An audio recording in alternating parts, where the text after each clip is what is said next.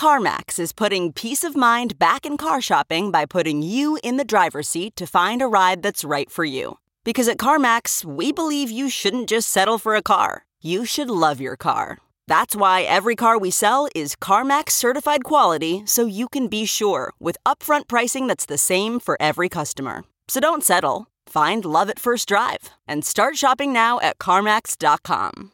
CarMax, the way car buying should be. Hi,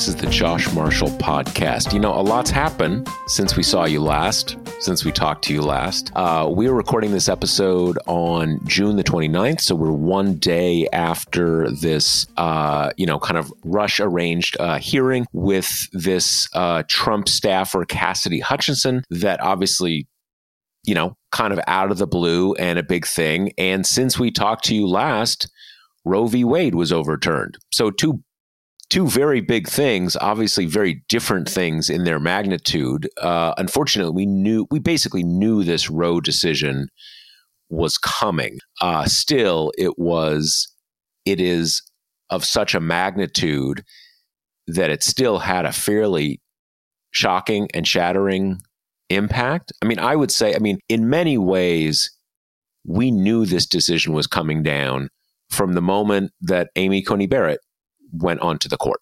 Some people kind of, you know, holding out some level of hope, or maybe they're going to split the difference or whatever, or maybe it won't be this term, it'll be the next term. But it's been pretty clear since then. It was certainly quite clear since that uh, uh, draft opinion was uh, leaked in early May. As it happens, uh, it was barely even revised like that was the opinion basically some minor differences and and so on and so forth. Uh, on the other hand this testimony yesterday in the january 6th hearing was uh, certainly it is it was surprising.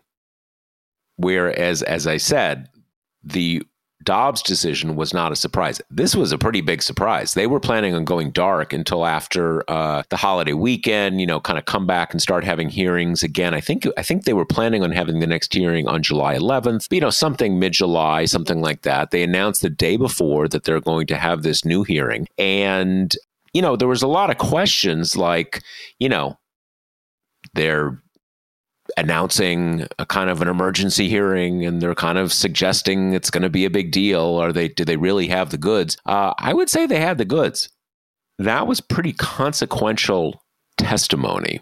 And it's still I mean, kate and i will talk about this but it's still a little unclear to me. They talked about new evidence and it's a little unclear to me what the new evidence was uh, besides uh, hutchinson's testimony and she had she had already spoken to the committee i believe four times in tape depositions. And we had seen some of her testimony in one of the earlier uh, one of the earlier hearings i believe the one i think the most recent one until the one yesterday. So i don't know if it was they had access to some evidence that sort of confirmed some of the things that she told them or just that she was willing to you know to to to testify publicly. In any case it was a pretty big deal. And i think a lot of us yesterday were after that hearing trying to sift apart like what what's the what's the what's the stuff that has a lot of uh, you know kind of shock value and what's the stuff with a lot of legal significance?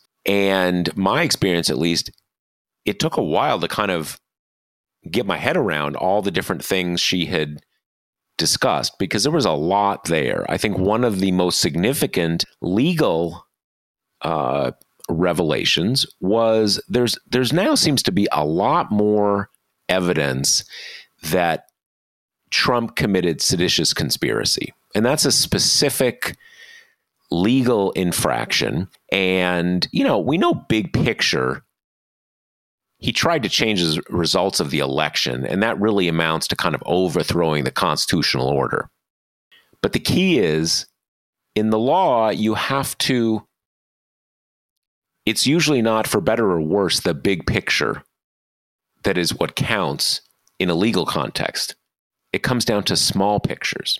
And there were specific things in Hutch- Hutchinson's testimony that look like those small picture affirmative acts that are what a prosecution is based on. When very specific ones, he makes these statements let those people with their weapons in. They're not coming for me, they're not endangering me. And then he sends them off to Capitol Hill. That is knowledge of what's happening, knowledge of the significance of what you're doing, and then taking a positive act. So that's one thing, and that a lot of people have talked about that. Another thing is, and this is this is combined with certainly one of the like the most shocking part that what what we found out, but this was very new to me. Trump, he hadn't just like talked about maybe he was going to go up to Capitol Hill. At least according to what she testified, he absolutely wanted to go to Capitol Hill, and that was definitely the plan to go up the up to Capitol Hill. And that's something I didn't know that. I always kind of assumed that it was a bit of a bait and switch that he kind of said, "Oh yeah, we're walking together," and then he kind of scurried off to the White House because he's a coward, right? Um, it seemed like, and not just because that incident in the limousine, it seemed like he absolutely wanted to go there. And if you if you start putting together that the plan is that he's going to go there and lead them or at least sort of be there to egg them on. And at least in some of the testimony sounds like he was looking at, at he wanted to have a, kind of like a confrontation in the house. You know maybe maybe Mike Pence is there going to read the you know read the elector numbers and and Trump's going to go oh no you don't or something like that. So here's the thing. Once we know that once we know that was the plan that was somehow short circuited by some mix of Pat Cipollone or Mark Meadows, even though he didn't want to, you know, kind of tell Trump he was short circuiting it or whatever. That starts to make that war room that Rudy Giuliani and uh, a bunch of other kind of Trump dead enders uh, had, that starts to seem a little different. If the plan is that Trump's going to be there, he's going to be on Capitol Hill. Well, okay, then you start kind of getting a little more of a sense like what what are you war rooming? Well, you're war rooming how that's all gonna how that's all gonna play out. And one other thing that we've known for the last year and a half, you know, we've had all these you know, semi opaque accounts that Trump's sitting there as everything is unfolding, watching it on TV and being excited and, you know, saying, you know, refusing to call the people off. Uh, and, you know, kind of he's getting a sort of predatory thrill of seeing the people who betrayed him being terrorized by this mob. But now it sort of seems like he's pissed because he's not supposed to be at the White House. You know that that that incident in the alleged incident in the presidential limousine. You know, it's almost a bit like a kidnapping. You know, they're they're refusing to take him where he wants to go. So a lot of these things come and they look in a more they look. We have a more detailed, specific uh, account of what happened and a lot of them are much more direct. They're much more direct in tying him to the violence, instigating the violence, wanting to accomplish something with the violence, and so on. And then, of course, we've got the thing with this this this you know crazy account in in in the limousine. We're going to talk about that in a minute. So we'll get into all that, and then we've got the fact that that uh, Roe v. Wade is done.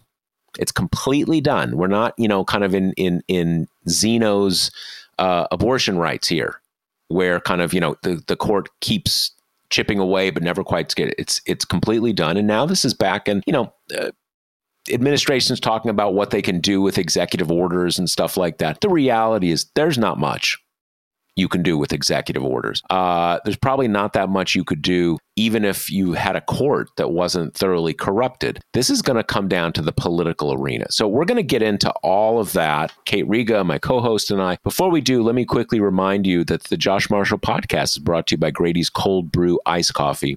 As summer drags on, your daily iced coffee can start to taste a little flat. Spice things up and make the switch to Grady's New Orleans style cold brew coffee. Whether you're a Bourbon Street pro with beads to prove it, or you can't tell a beignet from a bagel. I'm always wondering if I'm mispronouncing that. Bagel, I can manage. The other French thing, I'm not, not, I'm still uncertain. You'll love the way it tastes. Grady's captures the distinct flavor of, of New Orleans style coffee by adding chicory to their coffee beans. Chicory has a light, natural sweetness that makes for a perfect cup of iced coffee that's rich, smooth, and never bitter. Ready to bring the best of the Big Easy home? Get 25% off at Grady'sColdBrew.com with promo code TPM. That's Grady'sColdBrew.com with promo code TPM. So, uh, Kate, so I guess we, we, we talked about this before the episode. We're going to get into uh, the latest January 6th hearing first, just because that's what just happened. And then we're going to, you know, talk about the other uh, momentous new momentous news that happened since the last time uh, our listeners joined us. So, what uh, we both watched the hearings. What was your take?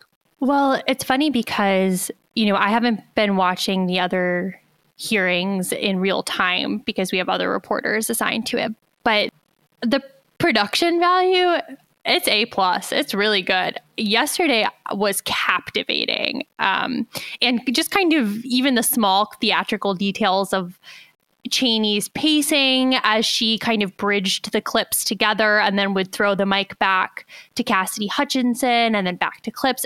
Uh, you know, that side of it, very polished, very well done. I think the big gasp moments kind of dropped exactly how they wanted it to. Yeah. Um, and there's something compelling about the fact that this woman's very young and she's you know speaking up in public like this though i would say I just saw liberal Twitters kind of leap to valorize her and be like, what a hero. And it's like, okay, she worked for this administration, right?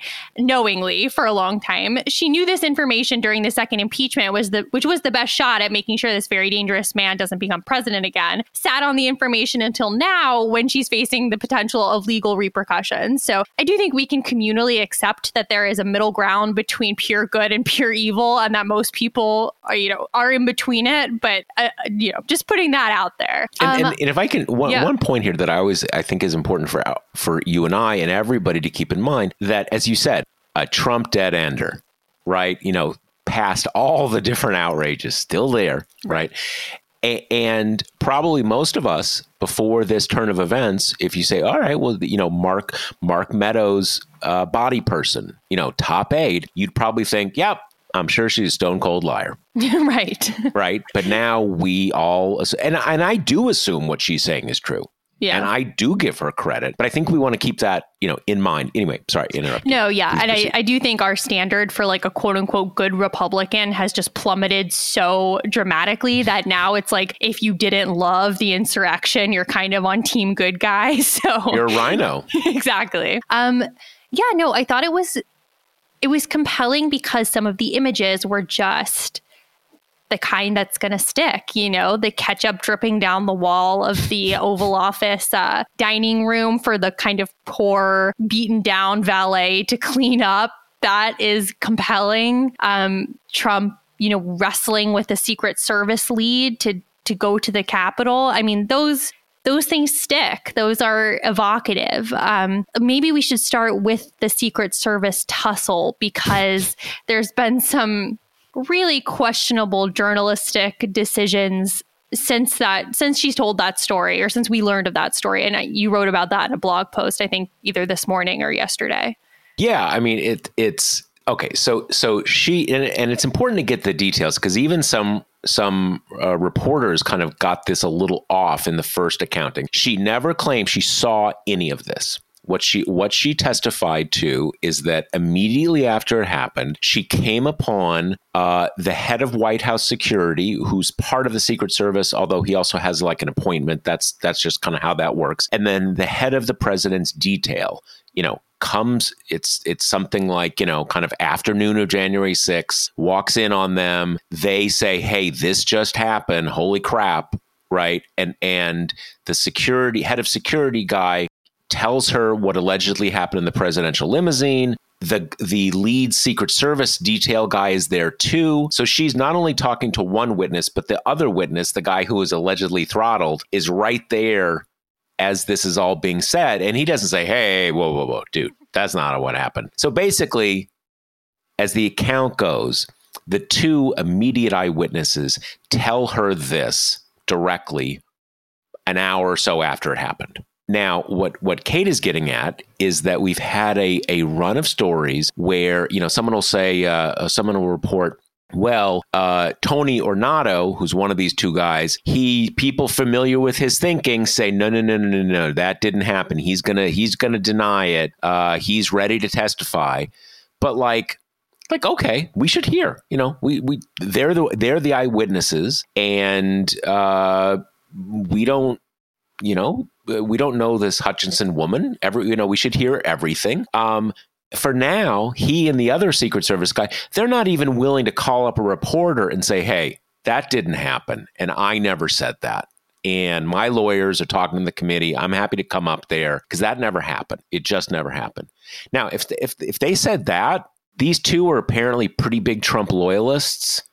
Um, so who knows? But at least then, like, okay, they're saying that didn't happen, but they're not willing, they're not saying that they're doing this kind of like intermediary says that it didn't happen. So, you know, what it comes down to is the price of the price of admission here is you testify under oath. If you're not, she testified under oath. She's subject to perjury indictment if she lied about something. So you you come and you come and testify under oath. And until you do, whatever.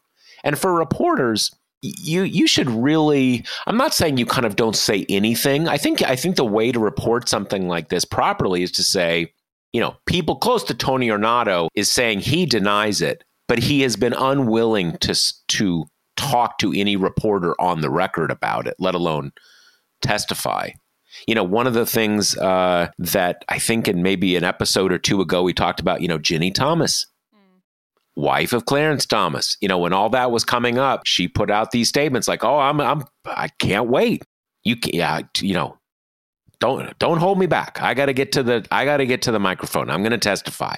I'm going to clear my name." Well, now came out yesterday a, a, letter from one of her lawyers, who's again, you know, from some like boutique law firm made up of all like you know degenerate Trump lawyers.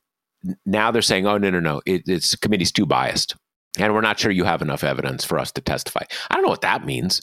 Right. you don't have the goods yet. You don't. You don't have the. You don't have me dead to rights. You, I, you know. So well, the and point it is, suggests that there's more evidence out there yeah. that they haven't gotten their hands on. Yeah, that, that's that's not that's that, that's. I mean, that's the kind of thing I think you say. Like if you're a mob boss, you say, "Hey, you don't have the goods, so I'm not going to talk to you." I'm like, okay, you know, when you're on trial, you don't have to testify, right? But but but if if the idea is you're actually innocent that shouldn't matter. Right. You're supposed to clear the air. What the fuck? All right. Okay. So so the point is, um, they're, they're disputing it, but so far they're not willing to dispute it in any meaningful way. And I think I was reading I was reading um, a couple stories about this this morning, and in I, I, think part of the issue is here is that they talked to the the committee talked to these two guys, but before they talked to her. So I don't think they it at least seems to me that they didn't they didn't confront these two with her with her account.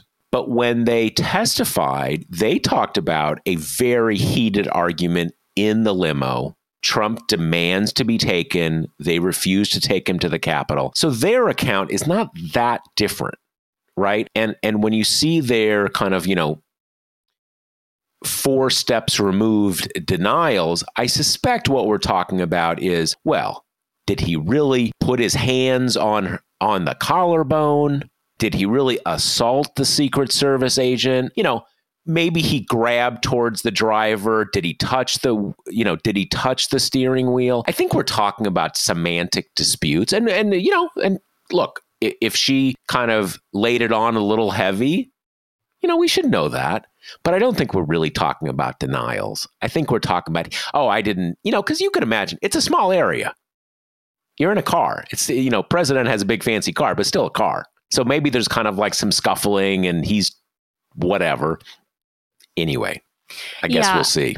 And I think the most important part of that, despite I don't know, what I see as like very questionable journalistic decision to run these stories. Cause, you know, that's tangential just for a second, but that's not what protecting sources is about. It's not letting people launder their reputation without having to have any personal stake in it. It's about protecting people who have serious things to lose if they talk to the press, if they expose what they know. Usually, because of power imbalances, people who know things but don't have the power to protect themselves from people who might hand down repercussions for their honesty. Um, but you know, back to the point is that we are talking about all people who worked in or near an administration that's claim to fame is lying, and we're trying to tell who's telling the truth. And on the one hand, We've got a woman who is speaking under oath, who is speaking publicly, is attaching her name and her face to her account. And on the other, we have people who are putting out unattached denials through a willing and compliant beltway press in, a, in this coordinated way that like all these outlets are getting basically the same information at the same time and they're not even willing to go on the record with a reporter much less incur any of the potential penalties that come from lying under oath. So when you take the weight of those two things and i agree with you that it does seem like there is some room for semantic squishiness here but i mean you got to go with hers because she's she's putting her neck out and the other yeah. side is not. So and and the other thing to keep in mind, I mean, look, she will be lots of liberals on Twitter will be saying she's awesome. Yep. That's true. That's all true. She will never work in Republican politics again. Certainly not Trump by Republican politics. She's radioactive. So it's certainly true. Maybe she'll write a book. You know, it's it's not like there aren't some aren't some benefits, but this is someone who by by every evidence we have wants to be a career Republican operative. And that is done. So the consequences for her and this is let alone you're going to get death threats and all this kind of stuff and i'm sure she'll be fine at the end of the day you know most people who do these you know kind of turn against trump you don't you don't see like wow found behind a bowling alley neck slit open bled out sad, sad, sad. You know, but still, it's not fun getting death threats. It's not fun having to hire security and stuff like that. So the consequences to her are are are real and measurable. So you do come back to why would she why would she come up with this? Right. It doesn't, you know, the, yeah.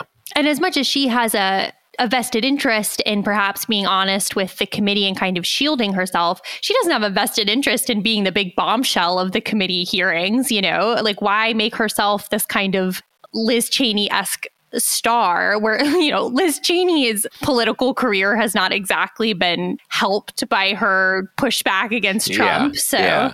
no, it's true. I mean, there's there are certainly, and I and I think this is where you get to you know friendly witnesses and if not hostile witnesses witnesses who are not trying to help they're just not willing to perjure themselves. Right. You know you can certainly there are certainly ways she could have answered questions about what she heard about what happened in that car and not perjured herself and not said that right? Mm-hmm. i mean she it was it was pretty dramatic. And one of the things that's interesting for us to think about here is is that you at a certain point this is just this is just kind of human nature i think. You know you have people who i mean look this person this woman clearly loved trump and thought he did all these wonderful things. Um and so and and liz cheney liz cheney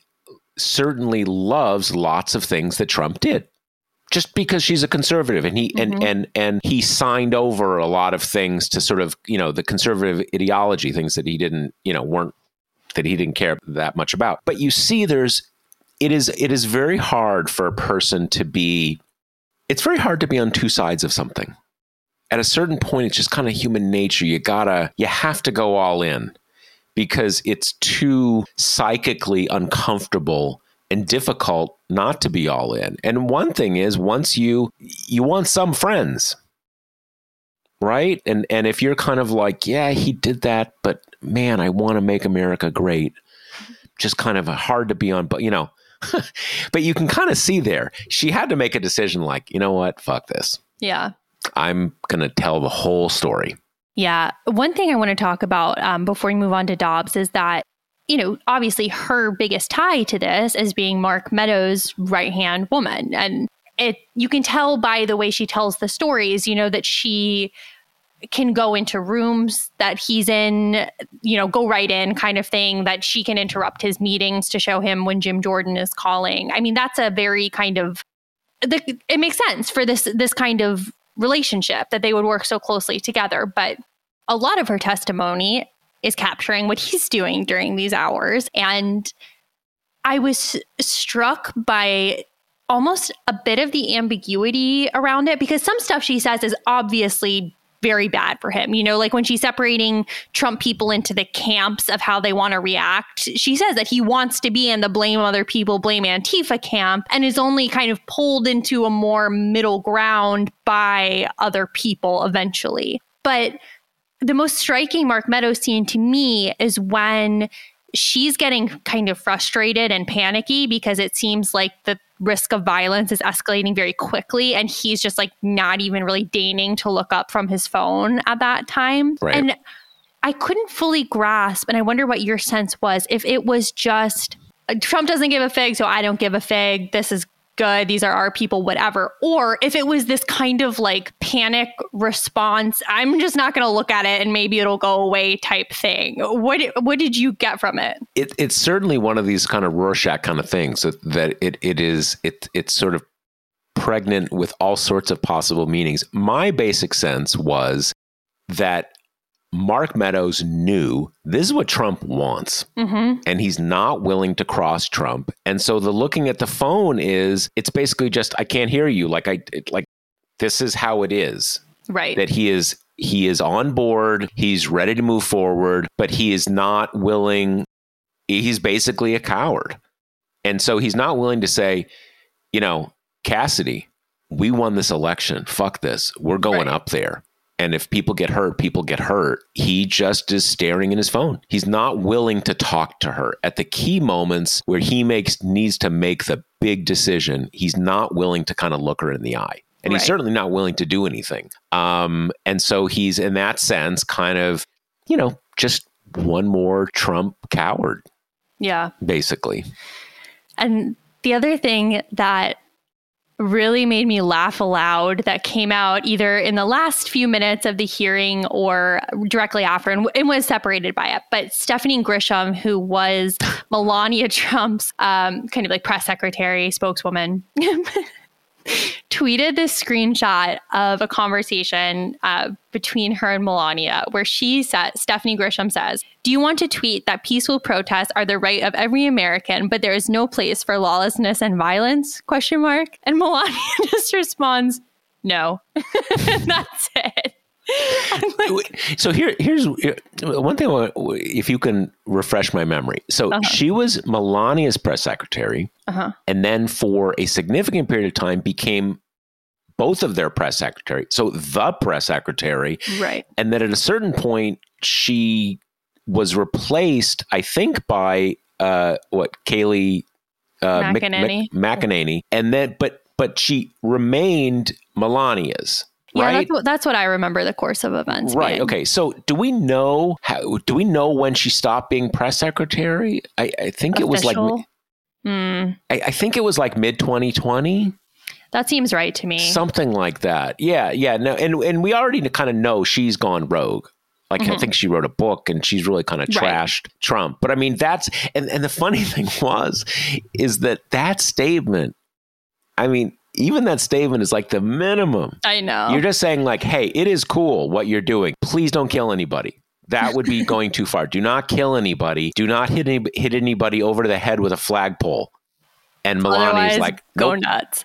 Yeah. It's just, it's so funny to me.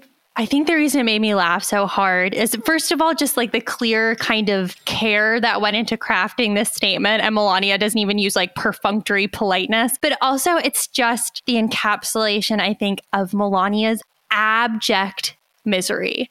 Just, and I think sometimes people tried to map onto her that that misery came from some kind of like conscience or some sense that what Trump was doing was bad. And of course, we had the dust up with the I don't care Jack and all that stuff. But it just really seems like she hated Trump and she hated her life and she hated being involved with everything. And not from the sense that I can tell of like concern for the greater good, but just she doesn't like this guy. She doesn't like having to hang out with him all the time and be at the center of this. And so it's just almost like the perfect artifact in capturing this woman's just miserable entrapment that never really broke outside her own feelings. See, okay, so so here here's the thing. I I think we see it the same way, but I have a slight a, a maybe a slightly different uh, take on Okay, this. hit and, me. and but I, but I think basically it's the same. Is that because she clearly has a revulsion for her Mhm. husband that we saw these little signs of, you know, kind of over the course of the presidency that a lot of people imputed to that like, oh, the ultimate never trumper Right. she knows he's bad, but she's like, uh, there's a prenup that she has to return to Slovenia if she, you know, turns against him or something like that. But what became clear to me over time is that Trump's evil. Melania is also evil, but she just doesn't like Trump.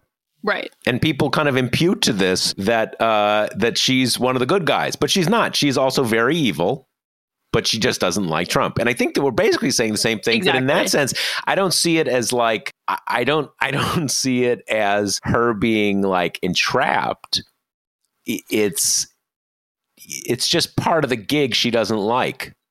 You know, having to be with Trump. it. Yeah. Yeah. well, you know, I'm sure there's other parts of the gig that are that are that are uh, th- that are nice. Um, Yeah, no, I mean, I'm I'm I'm saying the same thing. It's just Yeah. it's kind of like I don't know. In some ways, their deal reminds me of like miserable royal marriages. You know, thinking of like Diana and Charles or something, where it's just it's obvious that these people do not like each other and that their interactions are forced and awkward. And like you say, we had all these little weird things like she would drop his hand as soon as she thought she was out of view of the camera and she wanted to move to New York and like all this stuff. But it is just, it's just such an artifact that, you know, the world is burning and she's just like, no. I, I just don't want to be a part. Like this is his thing. I don't want to be like any part of it. I also wonder now. It seems, at least, it seems that we think that she didn't like being first lady. That that was just you know she wanted to be in New York and all that Mhm. kind of stuff. And maybe and and and maybe that's true. But my sense is is that I I think that she shares all his grievances. So I sus- I suspect that um, despite having um, you know recoiling at his touch, recoiling at her husband's touch, that she was probably pretty pissed about the election too, and was like, "Yeah, get insurrecting. I love it." It was honestly never clear to me how much she cared about politics at all. And not in the way that I think she was some secret liberal crusader. I just always found it difficult to tell if she was like kind of completely uninterested, if she shared his worldview to some degree. I don't because she didn't really ever want to do anything, you know. Yeah. I mean, her Yeah. campaign as first lady was the "don't bully people" thing. So, Which is like the ultimate kind of gaslighting. right it, it it's sort of like if you're uh I, I don't know if you're if you're if you're um, married to uh you know if you were married to like Keith Richards in the 1970s and you're you're kind of just don't say no to drugs like okay like I think you're fucking with me here you Right, know? exactly. um okay so uh Dobbs Dobbs. So this decision dropped last Friday. Um, like you say, not a surprise, really not a surprise, in that the final was almost identical to the draft. The only substantively new parts were where Alito is basically addressing the dissent. But so all of the new stuff is kind of everybody else that's writing, and almost everybody did write except for Gorsuch and Barrett, which I do want to return to because I think that's kind of interesting. But so we had concurrences from Thomas, Kavanaugh, and Roberts. And Thomas's concurrence got a lot of headlines because he openly says in his that the court should return to and reconsider the cases making same sex marriage um, legal that overturned anti sodomy laws and uh, access to contraception for married couples upon which you know the right is built. So that was very you know, Alito and Kavanaugh are spending all this time being like, no, no, no, no, no worries. All these other rights that are clearly intermingled with abortion and built upon the same theory, they're fine. For they basically gesture in the direction of like, well, people don't think that's murder, so they're cool. Don't worry about it. Which you know, we should all sleep well with yep. those assurances. Um, and then Kavanaugh's concurrence was just kind of felt like put trying to pour water on Alito's fire a little bit to like soften it to say again to reiterate no worries gay marriage is safe. And then also to which I think is actually important to put in some guideposts of what he's not okay with in the coming abortion wars, which I think is going to be very important. That he said basically policing behavior over state borders in terms of abortion, that he thinks that is unconstitutional. And that could be potentially very important because if he won't go along with that, even if there are four other votes for it, I mean, that's that's it, right? That yeah, wouldn't yeah. be upheld by the court. Um, yeah, and it it's not much, but it, and it's it is um, it's shocking to me that that is even being entertained. Yeah, it is so foundational. You can go to whatever state you want.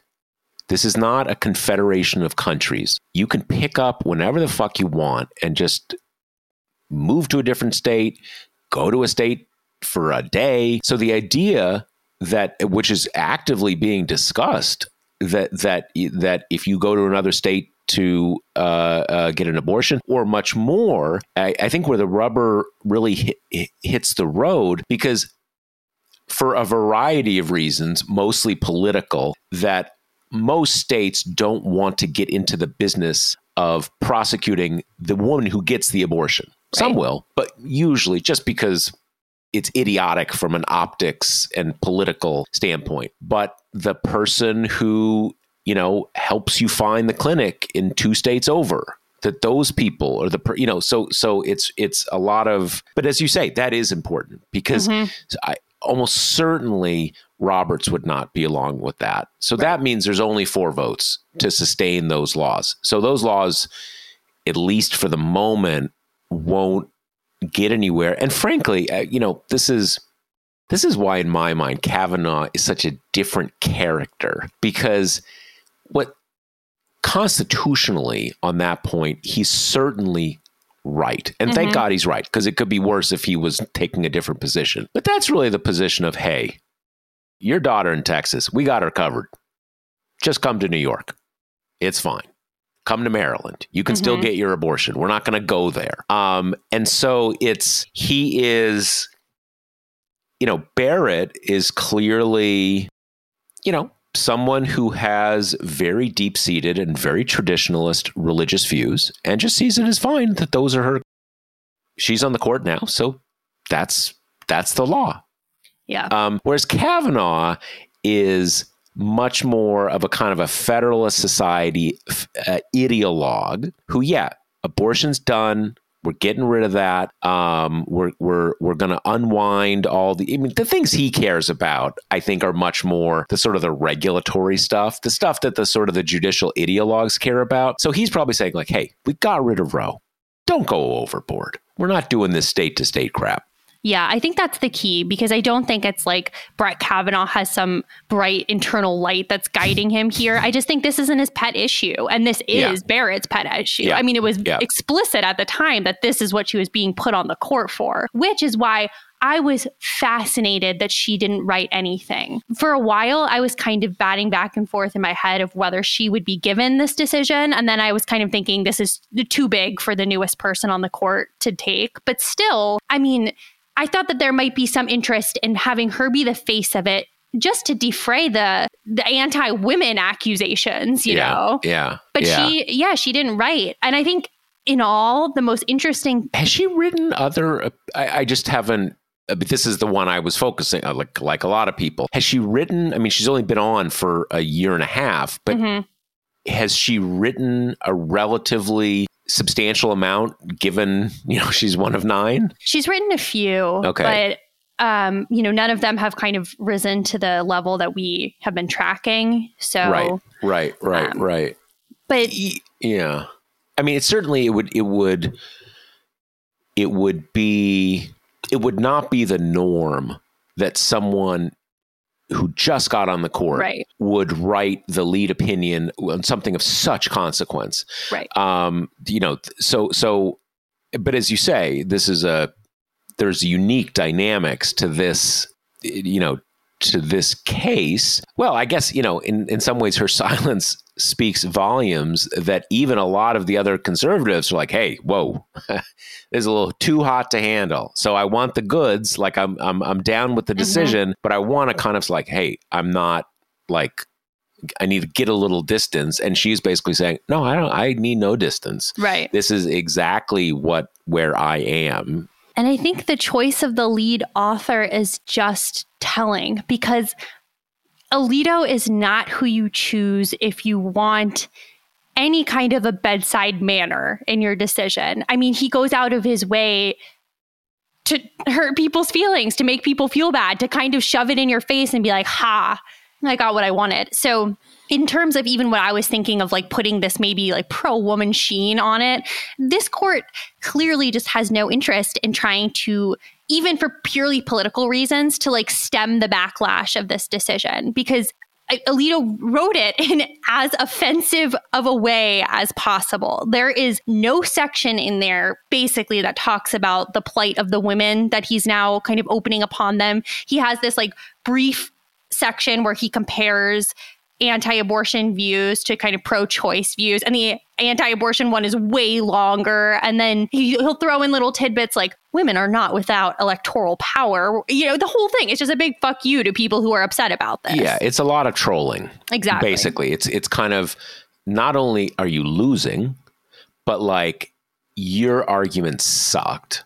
yeah And why do you even want an abortion?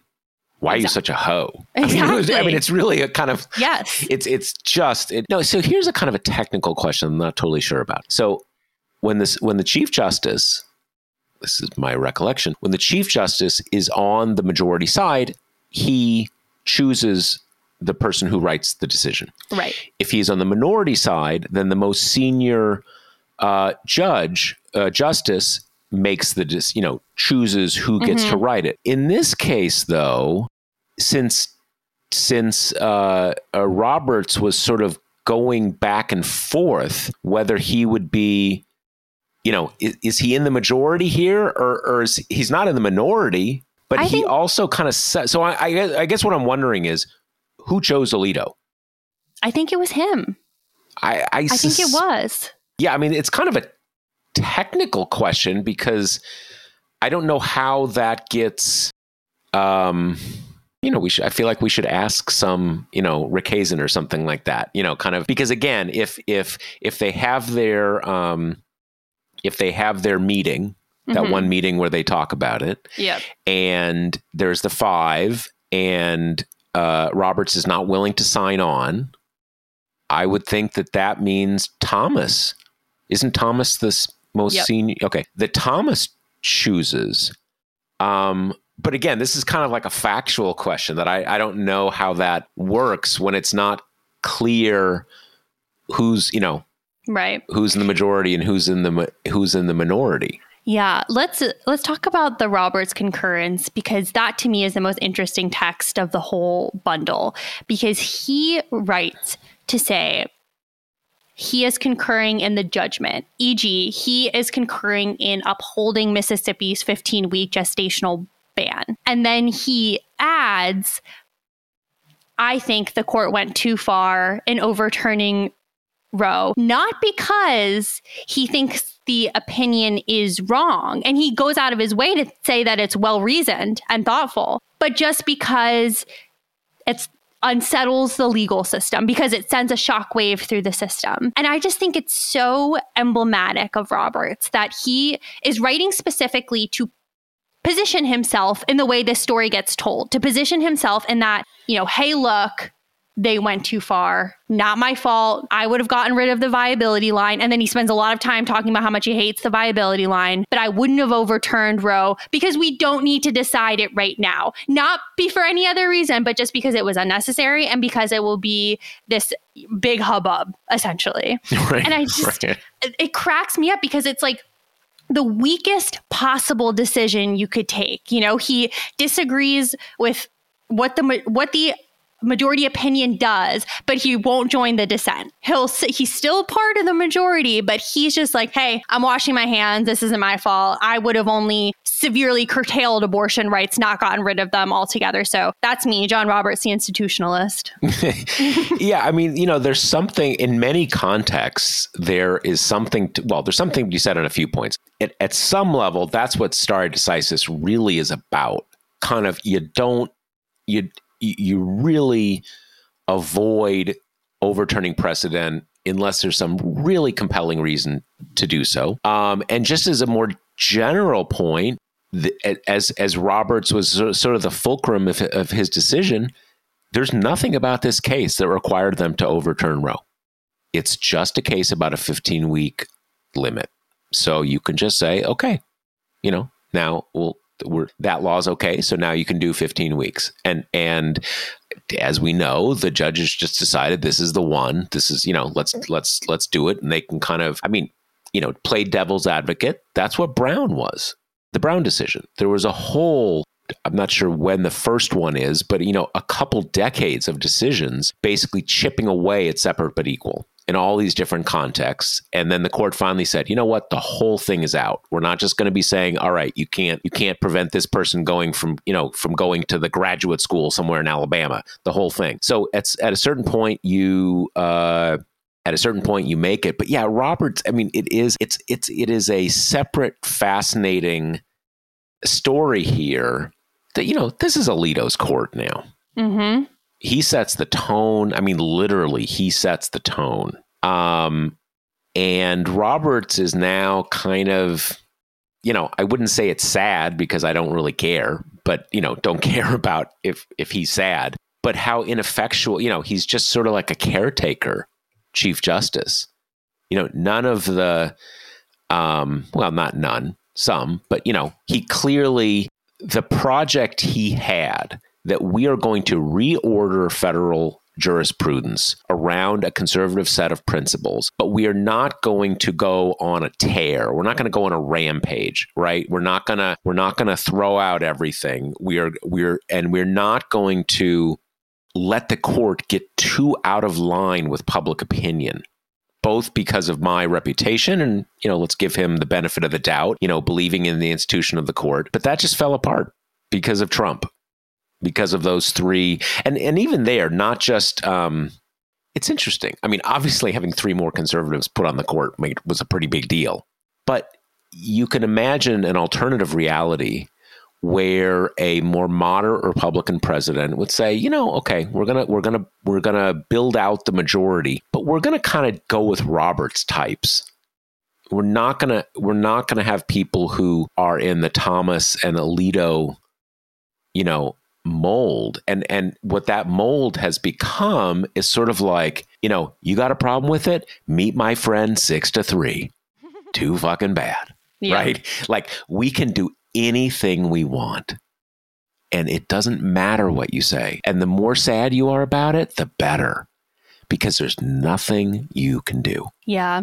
That's something that i was really struck by too. And I, I tweeted at the time that it just it's just further proof of how completely out of control Roberts has gotten of his court. Because you can see a world where he convinces even those who are rabidly eager to overturn Roe, hey, we're going to get a million of these cases because every red state in the country is sensing their opportunity and trying to send up cases. So why don't we approve the 15 week ban now? You know, approve some other kind of piecemeal death by a thousand cuts to abortion access. And then build the snowball into overturning Roe altogether. Because it seems like that's what he wanted to do. That's what he wanted to do during oral arguments, too. He just kind of dithered about the viability line while you had everybody else on the conservative side just not even masking their intentions to use this as a vehicle for overturning Roe. But, you know, he, he wasn't even able to restrain them for even a short period. Yeah. Yeah. It is, it is, um, it is striking. And, and I do think, I mean, if we can go back to the political context, I do think, uh, well, I think it is very possible that this decision marked a watershed that will lead maybe not to the destruction of the Supreme Court in the sen- in in its role its constitutional role in the American system, but a a deep defanging of it. Um, that's you know cold comfort in the short term, um, but you um, the court will have a very difficult time sustaining holding this kind of power in such defiance of public opinion in the country. I'm not saying it's going to happen immediately. And frankly, this is one, you know, I've I've been making this point constantly that Democrats need to do this pledge. We keep the House, you give us two senators, we're passing a law to make Roe law, period. It's a guarantee. We're going to do it in January 2023, blah, blah, blah, blah. And a lot of people come back to me and say, hey, they're just going to over, they're just going to overturn that law. They say that that law is unconstitutional. So what's the point? Now, to me, there's just a general point. Y- you know, you lose every game you don't show up for. And it is just not an ethical, civic way to engage in life to say, well, uh, they'll do something, so let's just not do anything. But there's a more specific issue here. Already, this decision has put the court deep on the defensive in the court of public opinion. It has turned a lot of people against the court for good reason. If you now have a have a situation in which a midterm election, which Democrats seem bound to lose, that they win in a significant part because of the backlash over this decision. And then Congress passes a statute saying, fine, you don't think it's constitutional right? We're just going to make it a law. And then you have the court say, oh, yeah, this law also is unconstitutional. That will, that chain of events will build a huge political constituency for either adding justices to the court or stripping the Supreme Court of appellate jurisdiction over this entire issue. There are lots of things the political process can do to the court entirely within the within the strictures of the constitution. And so are people willing to kind of you know what's the appetite right now for adding ju- adding members to the court or stripping jurisdiction? It's not there but you have the political process, and I'm not saying this is going to happen, but if it were to happen, if you have the political process respond that clearly, and the court just says, you know what, too bad, we're in charge, you will get public support to do those things. It's all a process. Yeah, let's that ties into a question we have. So Henry talks about how he's seeing a lot of people blaming Democrats and thinks that's a misunderstanding of how we got to this point, thanks mostly to minoritarian institutions. So, how hard will or can the Democrats now lean into reforming Senate, Electoral College, SCOTUS, and other anachronistic institutions? And I think this kind of leads right into what you're saying because I I agree with you that I think this is a longer game than this kind of knee jerk reaction to expand the court, say, or give, um, you know, term limits or something. Even though, by that same token, I completely understand the anger of people who are like, Democrats, what's wrong with you? Why won't you put in these stops? Because it's abundantly clear that the Supreme Court is not going to stop at abortion, that we're going to get more of these kind of horrific decisions in the future. But, you know, it's it's just it is a time thing. I mean, when you kind of think about how you got 48 of the Democrats on board with getting rid of the filibuster for voting rights, it's not like attacks on voting rights started in 2020. You know, th- that's been a Republican project for years and decades. And it took until we had an an attempted coup to kind of get these institutionalists on board with a, a filibuster carve out to pass voter rights protection. So I agree that I think it is this long rolling stone. And I also think that I totally agree with you that we are just going to get to a breaking point. I mean, as it is, I think the newest Gallup poll had approval of the Supreme Court at like 25% or something. We are just going to get to this untenable point. And the the question to me is that I have no idea when that's going to happen because this court is moving so fast and is not trying to attempt to like buffer any of this stuff or to to parcel it out slowly or in ways that people won't be paying attention to. It's all happening really really quickly. So maybe that speeds up the breaking point, you know, I don't know. Yeah, I mean I I think that um you know the, the the the listener mentioned about you know do they, you know, do you now need to reform various institutions, uh, change the electoral college? The electoral college, that is virtually impossible. And, and I'm not a person who talks about impossibilities a lot, but you need the small states to agree to give up their disproportionate power. And the same applies to the Senate. So the the obstacles to do, to doing that are just immense again, you need the small states to agree to give up their power. And that is going to be really hard.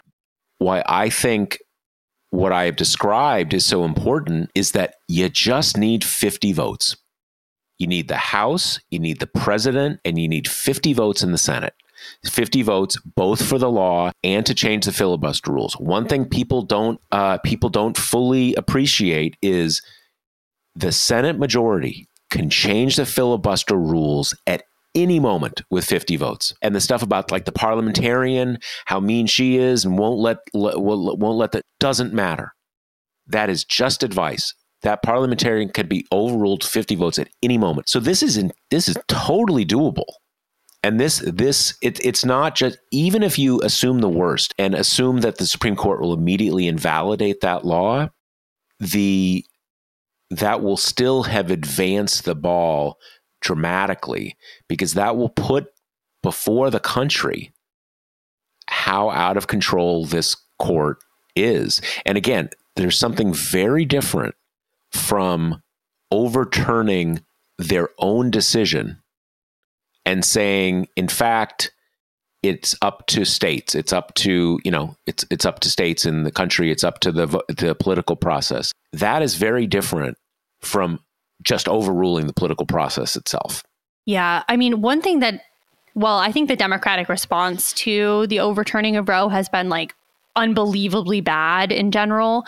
But one thing that is so glaringly absent to me is anyone really talking about Manchin and Sinema continue to be the reason we don't have federal abortion protections right now. And like I get the fact that it's futile. They've basically shown that they don't really care and they're they're not going to be moved on the issue. But I still think there is value in making life as hard as possible for the two of them, if not because it will move them, then because it'll show any newcomer Democratic senator, you can't do this. Or if you do, you are going to be hounded day and night. You're going to be protested. Reporters are going to ask you every single day if you've changed your mind. It's going to be very, very, very uncomfortable in a Senate where so much stock is put in comity and getting along and being a team player. And that has just not been present at all. I think the closest thing we've got is you've got Brian Schatz, who's often one of kind of the only ones who will speak with candor about this stuff, doing the whole we need two more Democratic senators so we can pass abortion protections, which is true. But then I do think there's value in having the addendum.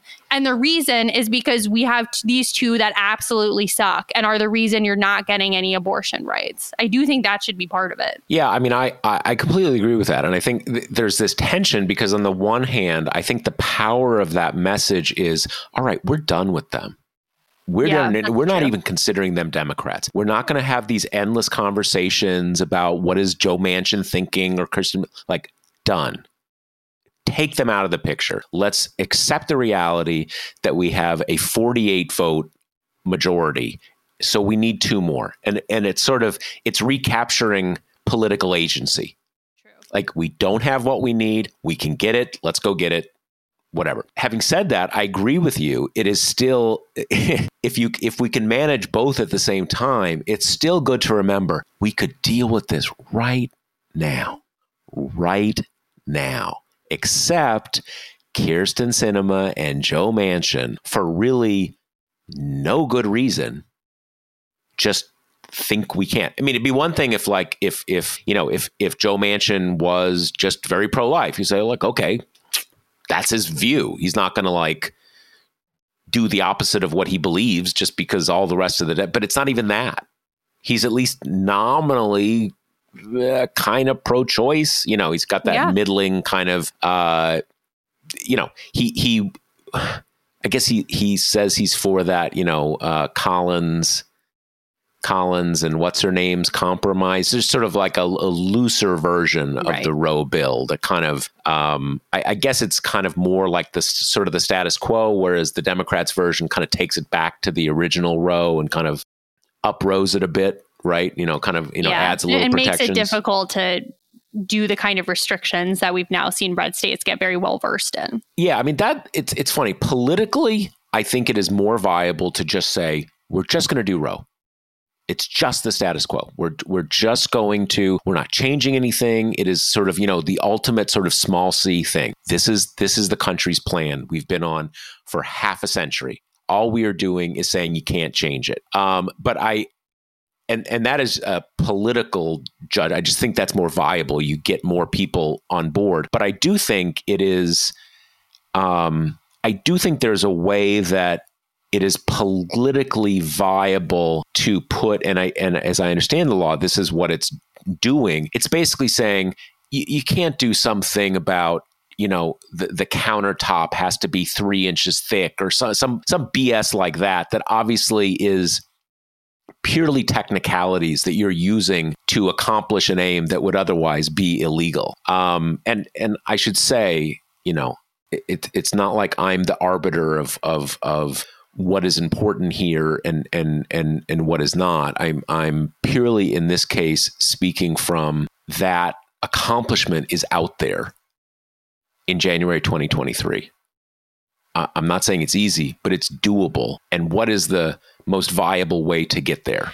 I mean, I also think not that many people know the differences in abortion uh, jurisprudence under Roe versus under Casey versus whatever bastardized version it's become in like half the country. So I think you could also kind of market it as restoring Roe and tossing in these other things without absolutely, absolutely. And I think that that's that is in in in a lot of ways the even more important thing that you just bill it as, hey, this is Roe. Right. And if someone says, well, you know, as you say, let, let I mean, them right. Let them say I, what they want. You're going to have Republicans anyway saying, you know, this lets you murder babies up to your last week, whether it does or not. So it's just kind of like okay. yeah, no, and I, I think I think it is clear that politically you you you present it, you package it, you market it to use all those kind of cringy words as it's just Roe. Mm-hmm. This is the Roe law. It's just doing Roe. And again, since it's not even, um, you, you just say it is because it basically is, and and that's just that's just it. Exactly. Okay, so then our last question is from Carl, which this is really the million dollar question is for statewide races like governor or senate does the dobbs decision help or hurt democrats this year in purple states and then you know he named some some big ones pennsylvania ohio wisconsin new hampshire nevada arizona georgia which are going to be critical to uh, you know achieving the plan of getting two more democratic senators and passing abortion uh, protections of some sort I don't think there's any question it helps Democrats. I yeah. think the question is whether it helps Democrats enough to overcome other, you know, the negative political environment in general. But there's no, uh, to, there is no question it helps especially senate candidates and gubernatorial candidates but for very different reasons and it's and it's i think pretty important to understand the difference if you are in a state uh, you know anything but a kind of like a staunchly blue state you really need a democratic governor now yep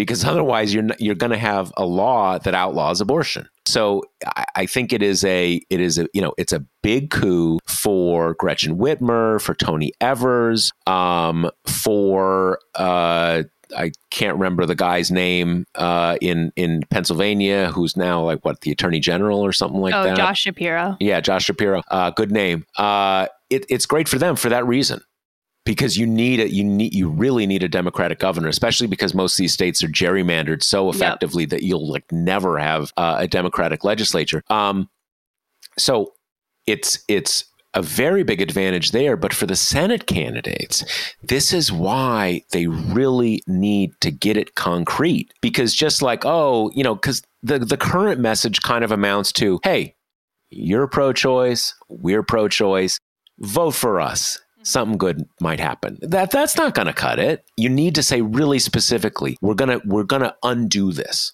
Mm-hmm. So for everybody who's pissed off, you say, hey, you want to undo it? here's how you undo it. That really makes it clear cut, and I think that is a that is a message that I really think can keep the uh, the Senate in Democratic hands. But you need to get it uh, more specific. And I will say this: I am a little more optimistic than other people I'm hearing on. I think Democrats are moving in this direction. They should already be there.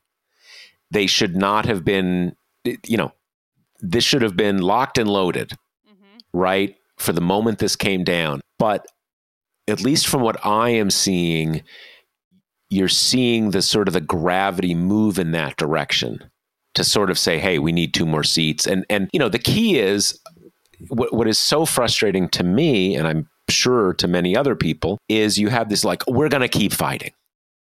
Elect us, we're gonna keep fighting mm-hmm. for choice and and and reproductive rights. Well, what what the hell does that mean? You're gonna keep fighting. Like, go sing the national anthem again? Yeah. What? What? I mean, are you going to do this thing? And the whole key is, are you going to agree you're going to get rid of the filibuster at least for this immediately? Mm-hmm. Fight. You got to be specific. But I, I, my sense is it's it's gravitating in that direction. Partly because we've been through this for a year and a half, and everybody kind of knows, like, dude, if you're not if you're not going to kind of bite the filibuster bullet, then like you're just you're just goofing around. Right. Yeah. I, I have two thoughts on this. One of which I do think I agree that it helps Democrats a lot. And I think in some matchups in particular, it helps a lot, a lot. And I think Josh Shapiro is a really good example of that because he's running against Doug Mastriano, who's like an avowed Christian nationalist. So that's going to be a very tidy setup for him when you've got a guy who is not even going to couch his desire to ban abortion completely. Um, and they've a, got the legislature to do it. Exactly. Um, and then the other thing is just aside from just kind of the grouchy national climate and the inflation and all of that, which is bad, bad, bad. We also, you know, Democrats are just working against years and years and years of historical precedent, which is that, you know, the president's party usually loses ground in Congress in this election, particularly when they have a political trifecta. And in the rare cases where that hasn't happened, it's been because there's been some big, massive thing that disrupts the political environment, you know? And this is a big, massive thing. And again, we don't know if it's going to be enough because also in some of those other cases, you had presidents who have higher approval ratings than Biden does, which are just in the freaking toilet. But if there's so gonna, bad. they're, they're so, so bad. bad. But if there's going to be something that I think kind of makes voters be like, these people annoy me, but look at the alternative, it's going to be something like this. Yeah, and I, and I do I, I you know it's it's it's a very uh, steep hill to climb, but I really do think it is climbable because it's interesting that you know that there's Biden is so unpopular. Democrats are are not sharing his unpopularity yep. in the way that um, in the way that would normally be the case, and I think that is basically because people are just bummed. Mm-hmm. And yes, the the inflation issue gives gives a focus to that. Um, but you know, the the one time there there are two times when this um, when this pattern has been bucked and actually they were close together. Uh, one was when when the question was whether Bill Clinton was going to be impeached, and the other was four years later, George W. Bush, where it was basically 9-11. Yep. Um, and those were very catalyzing. I would say this that um, those at least it's hard to capture at least what the exactly what the climate was like in 1998. People were just done. People like, dude, drop it, drop it, drop it, drop it. Um, but it wasn't like, you know, your life was going to be terribly affected by Bill Clinton being impeached you know, it, it's just kind of people are frustrated and done. And in um, the, the you know 9/11 was such a shock to the system, but it wasn't. It wasn't quite the same thing. Like there was something really on the ballot. In some ways, the Iraq War was, but the Iraq War actually was not very popular in the lead up to it. That's a whole other conversation. This is something that directly affects, I mean, it affects everybody. It really directly affects half the population. And it is, you know, with, with, in 2002, it's not like you're saying uh, we're going to undo 9 11 and it will not have happened. You know, there are reasons to think that this situation is distinct, unique in a way that makes its potential significantly greater than what happened in, in 1998 and in 2002. So, I mean, to the extent that people are kind of trying to get our sense, trying to get their sense of, of what we think in this case, it is a steep hill, but it is doable. It's doable. And on that rare positive note. Yeah, rare for a while. Well, remember too, here's another positive note. You remember that Grady's Cold Brew Iced Coffee is the sponsor of the Josh Marshall podcast, and you can get 25% off at Grady'sColdBrew.com with promo code TPM. So, with that thought, uh, I guess that's it. Oh, I we wonder, should plug the TPM Journalism Fund, right? Oh, right, right, right, right. How could I? How could I forget? Uh, I, I'm not exactly sure where we are, but I know we've made great progress and people have been very, very generous and we really, really appreciate it. So, um, yeah, we're, we're almost there. Our producer says we're at 170. We're trying to get to 200,000. Yeah, we're so, at once. I think, wait, let me, let me refresh. I thought it said 168, but let me see. Um, yeah, okay. We're at one, we're basically at 168. I mean, basically 170, but 168, and our goal is 200,000. So like we're close. We're really we're, we're, getting really close. So um, as as Kate said, many of you have already made these really generous contributions. We really appreciate it. It's critical to our um, operation. I th- I think we're pretty confident we're going to get there now. But we just you know if you've been thinking about it, you know maybe I'm going to do it, maybe not. Uh, maybe just t- decide to take the plunge today and and also you know and i'm sure kate you can um, you can relate to this a lot of times there's something that we've we've decided we're going to do like oh i'm going to you know, I'm going to give a few dollars to my alma mater or do this or do that, but we just haven't gotten around to it. If you're in that, if you're in that group, just make, just, you know, make it today because, you know, if you do that, then we can, we can stop boring you with these, with these, uh, with these little promos about our, about our drive. But seriously, it's important and uh, we really appreciate everybody who has already contributed. Um, this was a you know this was a, an, an, ambitious goal, but really a necessary one, and looks like we're going to get there. So thank you, and um, thank you in advance if you decide to to uh, take the plunge today. Yeah, and thank you for you know all forms of support. If you can't contribute financially, thanks for listening. Thanks for reading. Blanket, thank you to yeah. our wonderful fans. Absolutely. All right. All right. Well, and we'll uh, see more, you all next week. More amazing content next week. All right. Later. Bye. The Josh Marshall podcast is hosted by me, TPM reporter Kate Riga, and TPM founder, editor in chief Josh Marshall. The show is produced by Jackie Wilhelm. Thanks to Why Not Jansfeld for our podcast theme song, and thanks to all our TPM members who make this possible. Rate and review us on Apple Podcasts and subscribe wherever you listen.